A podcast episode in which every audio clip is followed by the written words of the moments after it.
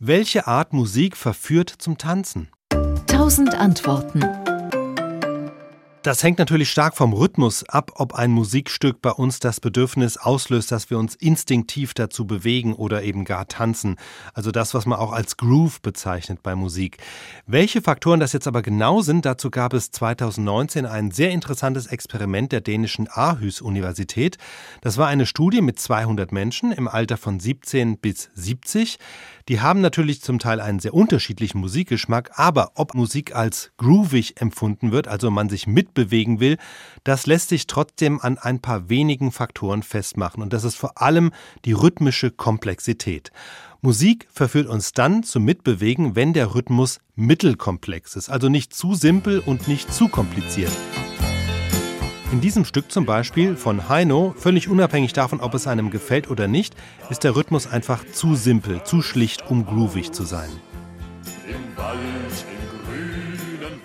Das ist ein einfaches Bum, Bum, Bum und damit ist es kein Rhythmus, der einem einen Tanzimpuls in die Beine jagen würde. Das andere Extrem wären sehr komplizierte Rhythmen, wie in diesem Jazzstück von Albert Ayler. Da ist der Rhythmus so komplex und wechselhaft, dass sich auch kein Groove entwickelt. Rhythmen, die zum Bewegen animieren sollen, die müssen sich zwischen diesen Extremen bewegen. Die dänischen Forscher nennen dabei explizit ein Stück, das sie für ziemlich optimal halten, nämlich Happy von Pharrell Williams. Because I'm happy. Clap along if you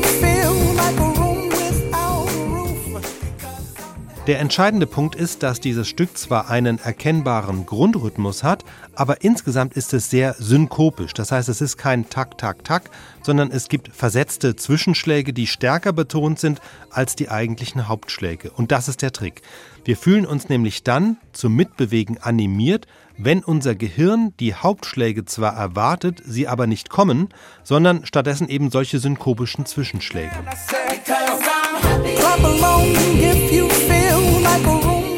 Und das weckt dann das Bedürfnis, die fehlenden Hauptschläge, also die Lücken im Rhythmus, durch eigene rhythmische Bewegungen zu füllen.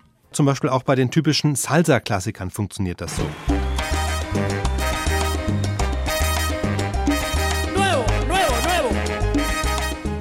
Also diese mittelkomplexen Rhythmen, die sind der wichtigste Faktor, um ein Stück groovig zu machen.